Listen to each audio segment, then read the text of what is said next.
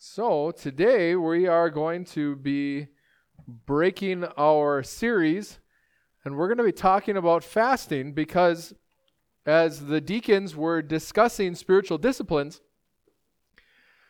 we decided that March was going to be a time of fasting. And specifically, we had discussing technological fasting, fasting from technology, but there can be all sorts of different types of fastings. And we wanted to talk about what fasting is, what it does, how it works. Um, and if you think I'm going to be able to get through all those in a sermon, you are deceiving yourselves. So, we're going to look at Colossians 2, verses 16 through 3 4, if you'd please rise out of honor of God's word. Colossians 2, verses 16 through 3 4. I actually am hoping to touch on all those, Colossians 2, 16 through 3, 4. That's found on page 1252 in your Black Pew Bible or 1437 in the Adventure Bible.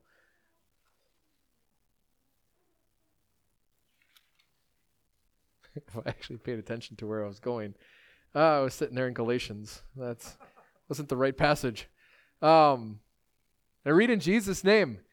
Therefore, let no one pass judgment on you in questions of food and drink, or with regard to a festival, or a new moon, or a Sabbath. These are a shadow of the things to come. But the substance belongs to Christ. Let no one disqualify you, insisting on asceticism and worship of angels, going on in detail about visions, puffed up without reason by a sensuous mind, and not holding fast to the head from whom the whole body, nourished and knit together through its joints and ligaments, grows with a growth that is from God. If with Christ you died to the elemental, elemental spirits of the world, why, as if you were still alive in the world, do you submit to regulations? Do not handle, do not taste, do not touch, referring to things that all perish as they are used, according to human precepts and teachings. These have indeed an appearance of wisdom in promoting self made religion and asceticism and severity to the body, but they are of no value in stopping the indulgence of the flesh. If then you have been raised with Christ, seek the things that are above, where Christ is, seated at the right hand of God. Set your minds on things that are above, not on things that are on earth. For you have died, and your life is hidden with Christ in God. When Christ, who is your life, appears, then you also will appear with him in glory. Let us pray. Father, as we come now to study your word, uh, to seek to apply it, to understand, Lord, fasting.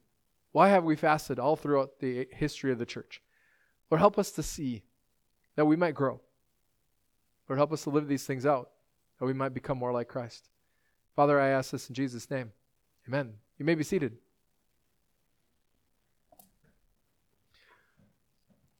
So, our sermon today is called Fasting and Attention.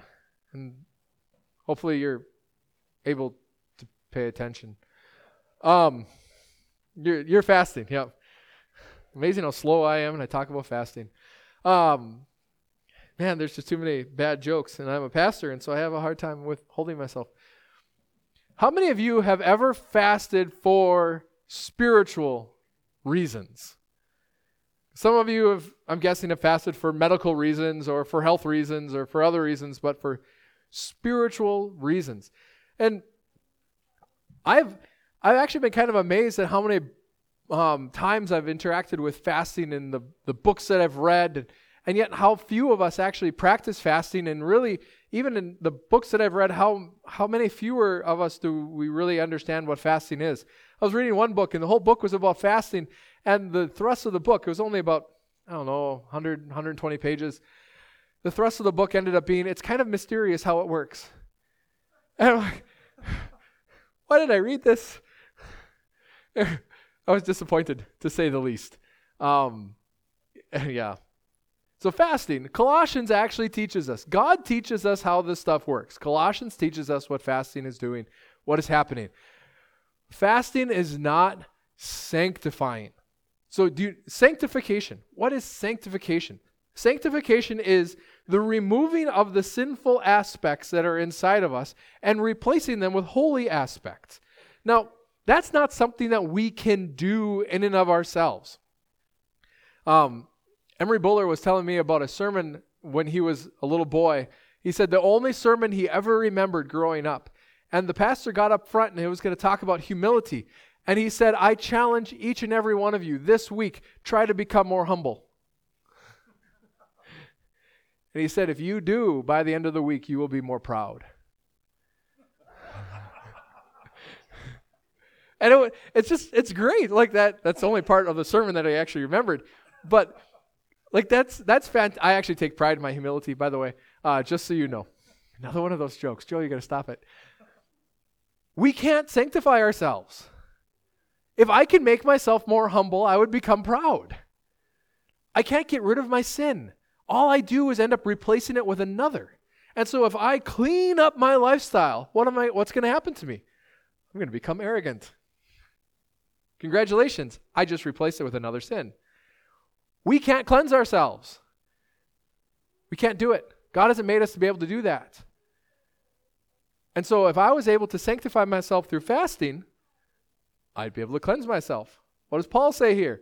These have indeed an appearance of wisdom in promoting self made religion and asceticism and severity to the body, but they are of no value in stopping the indulgence of the flesh. And so all of these fasts, these things. So, okay, take a step back, Joe. What is religion? Any of you guys know what religion is? Like this concept of religion. Isn't it rites and rituals and thoughts and feelings that we do and desires that we that we emphasize in order to appease a god? So that's religion. Religion at its heart is what we do, our actions, what we think, what we feel, and what we desire. We manipulate those in order to properly appease our God. Now, the problem with a self made religion is that it doesn't necessarily look like God at all. It doesn't necessarily appease God at all, and it doesn't necessarily make us look like God. It makes us look like our God, which if we made a self made religion, it would look like, oh, like me. and I make a pretty bad God. I don't even know what's going to happen tomorrow. I don't even know what's going on at my house right now.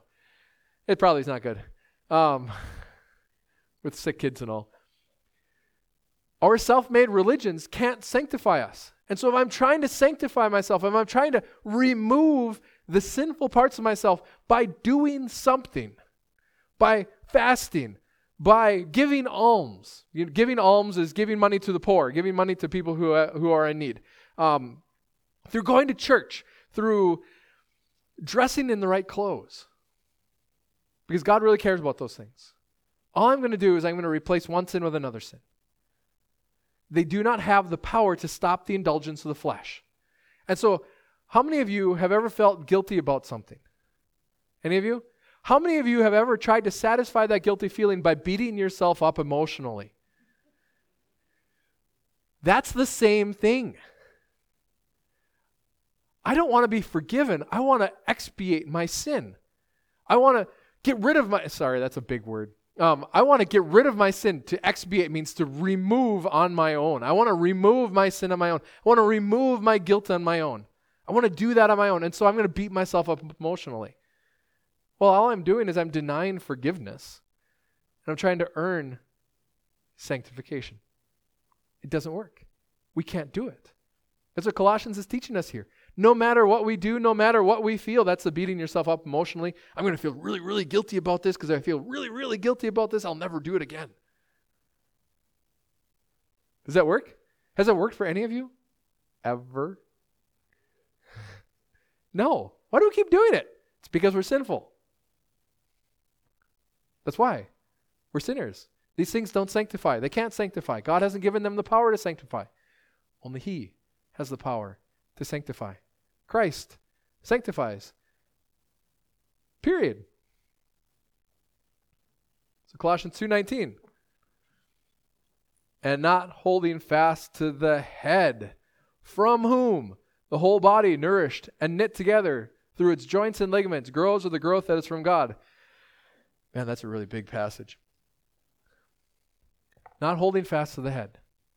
How do we become sanctified?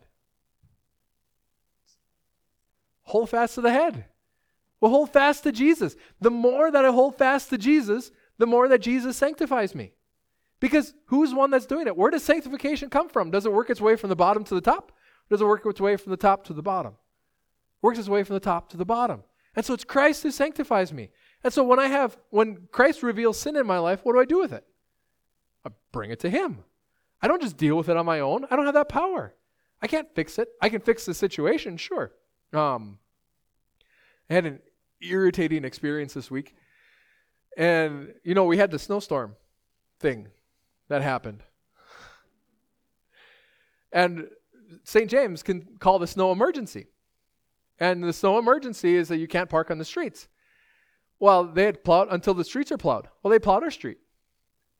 And I thought it was clean enough. I had parked, well, actually, Kirsten had parked the pickup out there. I'm not throwing Kirsten under the bus, I'll get to that. Kirsten parked the pickup out on the street. You know, I cleaned the driveway. We just left it out there because it was all clean. Snow emergency I hadn't been called off. Next morning, I come out there with a $125 ticket on my pickup. Oh. Okay, Lord. So what do I do? I fight it. No. We we pay it. We fix it. But you know, it's really interesting. I'll get into that later with the third point. So when when we sin, do we fix because I, I broke the law? Yeah. The snow emergency hadn't been called off. I thought it was at one level and it was at another. I looked back later, it was my fault. I broke the law, I got a, t- I got a fine. So what do we do? I asked for forgiveness, therefore I don't have to pay the fine, right? Do you think that do you think the judge would be like, "Oh, you talked to God. Good for you. You don't have to pay us any money." No. No. Because our sins both have vertical effects and horizontal effects. And so we are responsible to deal with the horizontal effects. When I sin and it hurts someone else, do I have to deal with that? Yeah. When I sin, do I have to deal with the vertical effect? Yeah. And so Christ sanctifies. That doesn't mean we don't have to deal with the vertical or the horizontal things. Because that's actually part of the sanctification process. As Christ calls us to deal with the horizontal, and we struggle with that, how many of you ever had to really struggle to apologize to somebody? Any of you? Like, I really don't want to admit that I did this. I've been there at least once. That's Christ sanctifying us. How many of you had a struggle to forgive somebody? I've been there at least once too. You know what? And as Christ calls us to forgive, and it's really hard, you know what he's calling me to do? To come back to him for strength. And so it's a way by which I come back to Him. As I walk in obedience to Christ, it's not I'm being sanctified by obeying. I'm being sanctified as I obey and have to come back to Him. Because I obey and have to come back to Him. Because in order to properly obey, I have to come back to Him. Because it's all about Christ. Because Christ is the one that sanctifies, holding fast to the head. And as we're holding fast to the head, He actually builds a body around us, which is interesting too. I don't want to get into that because that would be a rabbit trail and I'd try to shoot rabbits instead of run after them. Um, nourished and knit together through its joints and ligaments. We need each other. It's through each other also that God does this. How many of you have ever been annoyed with another person? Any of you? Some of you aren't raising your hands. I'm guessing you're not being very honest with me. Um, Levi's waving. Yeah.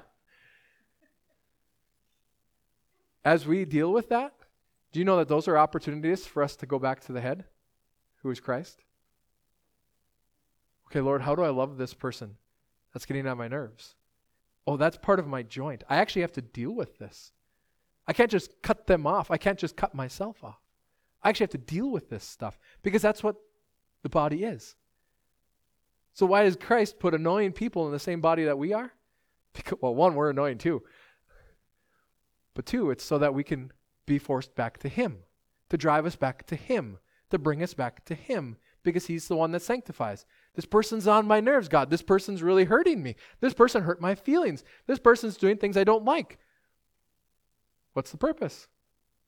You want to learn how to love? I was listening to a, uh, rather, I was reading a book upon, upon the desert fathers. And there was one desert monk. The, the father was writing the story about a desert monk who was out in the desert and he said, You know, it is really easy for me to love people when I'm in the desert alone.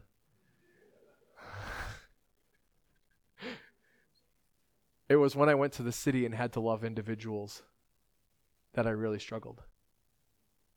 So, why does God give us a community? So we learn to actually be Christians. It's easy to be Christians around nobody. It's easy to be Christians around people who always pat you on the head every time and only do nice things.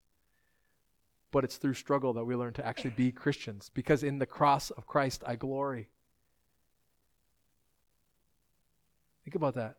It's through my dying of self and loving of others that I actually become more like Christ because that's what Christ is calling me to. And I can't do that on my own. And so when Christ calls me to that, what do I do? Come back to Jesus, holding fast to the head. So, what do we do? We attend. What's the purpose of fasting? Set your minds on things that are above, not on things that are on the earth. How many of you have ever been really hungry? Any of you? Yeah. How easy is it during that time to focus your mind on what it should be on? That's tough, isn't it? And that's what fasting is. Fasting is an opportunity. It's when we put into our life intentionally an irritation, because that's all it is. Being hungry isn't going to kill you normally. If you have a medical condition, talk to a doctor before you fast, blah, blah, blah, blah. But it's intentionally putting an irritation into our life to remind us to attend. Because our body's telling us attend to food, and I'm using that as a trigger to attend to Christ. Using it as a trigger to attend to God, to look to Him, to trust in Him, to hope in Him. When I was um, a couple of years ago, we had a, a very stressful time at Hosanna when Edgar Sanchez was accused of a, a crime. And at the beginning of that, I was I was I was called by a couple of people, um, and they were giving me accusation. They were accusing him as well. And so I was praying about it, and God brought a passage to mind when Paul talks to Timothy, and Paul says to the elders of the church that we should never prejudge. And prejudge stuck in my mind. We cannot prejudge. And so I went through a time of, it was an 18 month period of fasting, of judging. I couldn't, by the grace of God, I was not allowed to make a decision. I was not allowed to support him in my heart, nor was I allowed to accuse him in my heart. I had to sit, sit in that tension that constant questioning. Even though I had people on one side telling me, you know, accusing him to me, wanting me to get on their side, I had people on the other side supporting him to me, wanting me to join on his side. And this this was I really see that it was a time of it was an 18 month period of fasting. Because have you ever made a decision and then finally felt relief? Because you made a decision? I had 18 months of not of willfully not walking in that. And as I struggled through that, that was a period of attending for me because I had to constantly be coming back to God because I knew as pastor over this congregation that I was not allowed to prejudge. Because that's what Paul told Timothy. And Timothy was a pastor of the congregation. If I'm going to be walking as a Christian, I need to be walking according to what Scripture says. So I am not allowed to prejudge. Neither can I condemn my friend, nor can I condone my friend. I can only support my friend in the midst of this.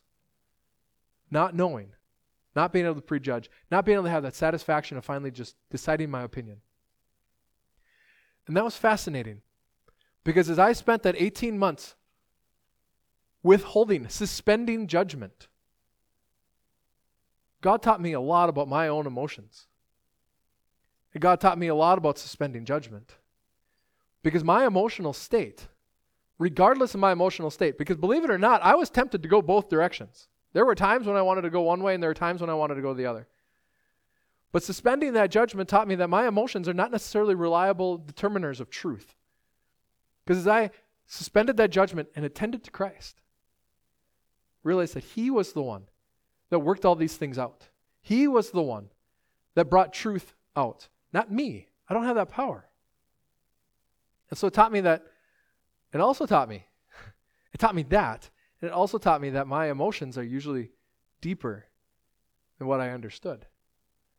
So then I get back to that um, parking ticket, which still annoys me, by the way. Um, sending out that check didn't help. But I got that parking ticket. What was my first emotional response? Anger, precisely. But why was I angry? And so I had to suspend judgment. I had to ask myself that question. And I brought it before God. So I asked myself the questions, but then usually I realize that I don't have the answers. So I bring them to God. Okay, Lord, why am I angry? And so God let me stew on it for a little while. Why am I angry? I kept cleaning up the, the road where the snowplow had come by. Um, and it was, so I, I felt anger. My first response was to feel anger for, towards Kirsten. Why did she park the pickup on the street? It's like, well, I had already had the pickup parked on the street, so I can't blame her for that. And I had seen that she'd parked the pickup on the street. And so, who also has keys for the pickup and had the ability to move it and can't actually blame his wife for that because he was being lazy? This guy. So, I had to suspend my judgment. Okay, I can't blame Kirsten. So, can I be mad at myself? Well, it was a legitimate mistake. So, what good is being mad at myself going to do? I could use anger here, but it's not going to fix anything. Okay, so I can't do that. All right, Lord, why am I still angry? Why is this going on inside of me? It hit me. It was actually shame. Shame because I failed. I was too lazy to get off my rear end and look at the email that I had sitting in my email inbox telling me about the snow emergency. Instead of being disciplined enough to go out there and make sure I didn't do it, I just left it. I failed. And so now I actually had something I could bring to God.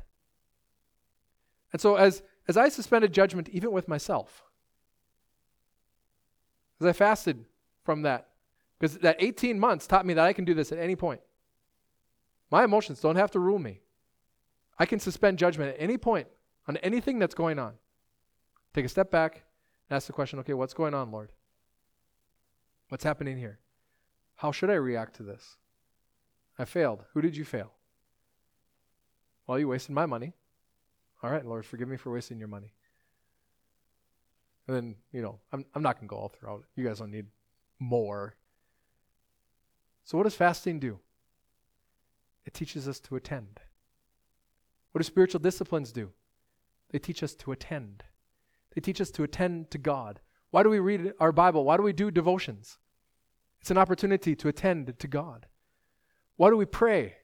It's an opportunity to attend to God to look to God, to hold fast to the head. That's what these things are. They draw us back to God. And now having that had that 18 months of suspended judgment of emotional fasting, it's taught me that I can attend to God a lot easier. And so when it comes to physical fasting, fast I'm going to fast from food. All right. What's the goal? The goal is to bring me to attend to God. I'm going to fast from exercise. Well, that's probably unwise. But what would be the goal? It'd be to attend to God. You know, when I want to do that, I tend, I'm going to fast from social media. Actually, don't have any desire to go on that, so that's not going to do me any good. But if you have that desire to go on social media and you're like, okay, I'm going to fast from social media, every time that that desire comes, that's a plug to attend to God. Come back to Christ. Look to Him. Hold fast to Him. That's the point of all of this. Every spiritual discipline has this one thing as, its foundation attend to God. Set your minds on things above. Janet's cancer. Attend to God. That's how God used that in your life. If you guys would like a more full Christmas card about that, she's still got copies of it. It's excellent, by the way. I have a copy too, but um, it's an opportunity to to attend to God. Mark's cancer that he talked about last week. Those of you who missed it, it's on YouTube. Um, he allowed me to put it up there. What is that now for him? It's an opportunity to opportunity to attend to God, to look to Him. Is this cancer? Does does cancer have the power to sanctify? No, but if it makes us hold fast to the head, now the head sanctifies us. Does this make sense? This is why we do this. This is why we this is why we glory in the cross. Does the cross sanctify us? No, but the cross is too great of a burden for us to bear on our own, and so it drives us to Christ. So in the cross of Christ, I glory. How many of you like dying to self? I hate it. I like it when I get to win. I like being right. I know that might shock some of you with the amount that I'm wrong, but I, I still like being right. But in the cross of Christ, I glory. Why? Because it drives me back to Christ. When I'm right, I can rely on me. When I'm strong, I can rely on me.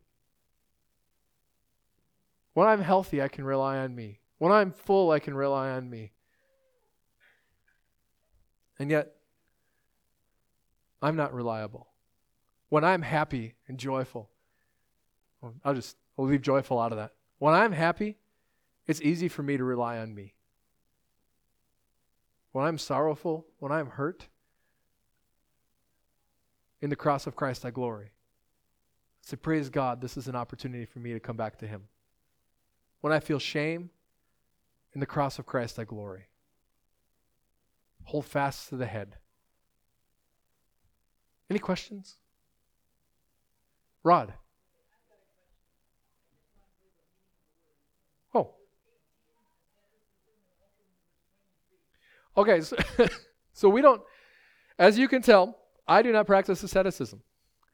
So asceticism is the, if we would, so do you guys know what hedonism is or Epicureanism?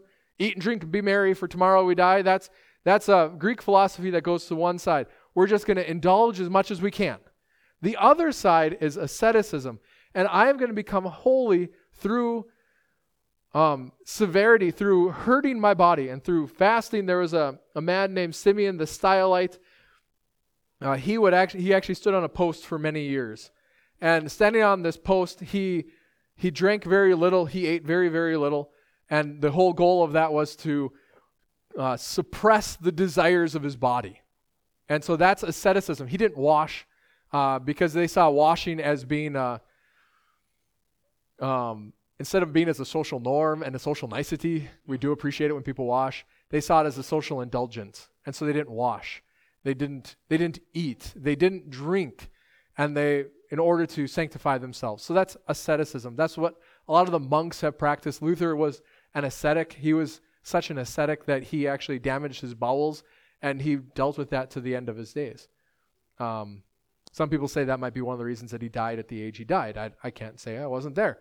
Um, but yeah, that's asceticism. And so oftentimes, I was reading a, a, a story about a Russian Orthodox monk who he he practiced asceticism through living in a hut, but he didn't have any food in that hut, and so he ate dirt.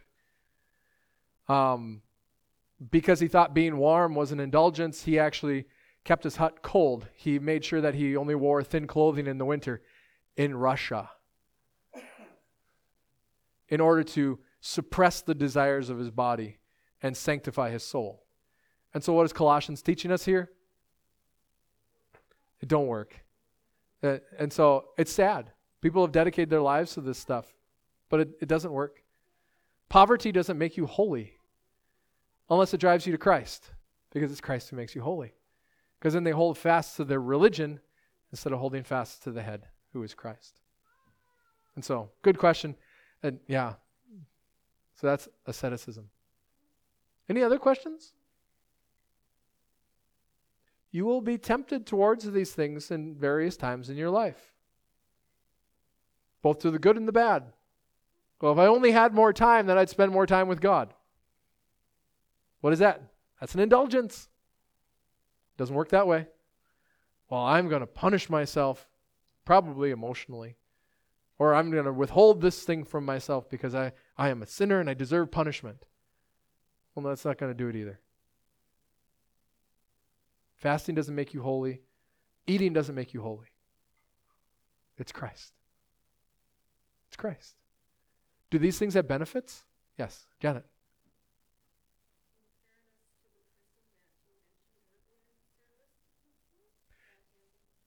He was exonerated. Yes. Thank you, Janet. I, I should have brought that in.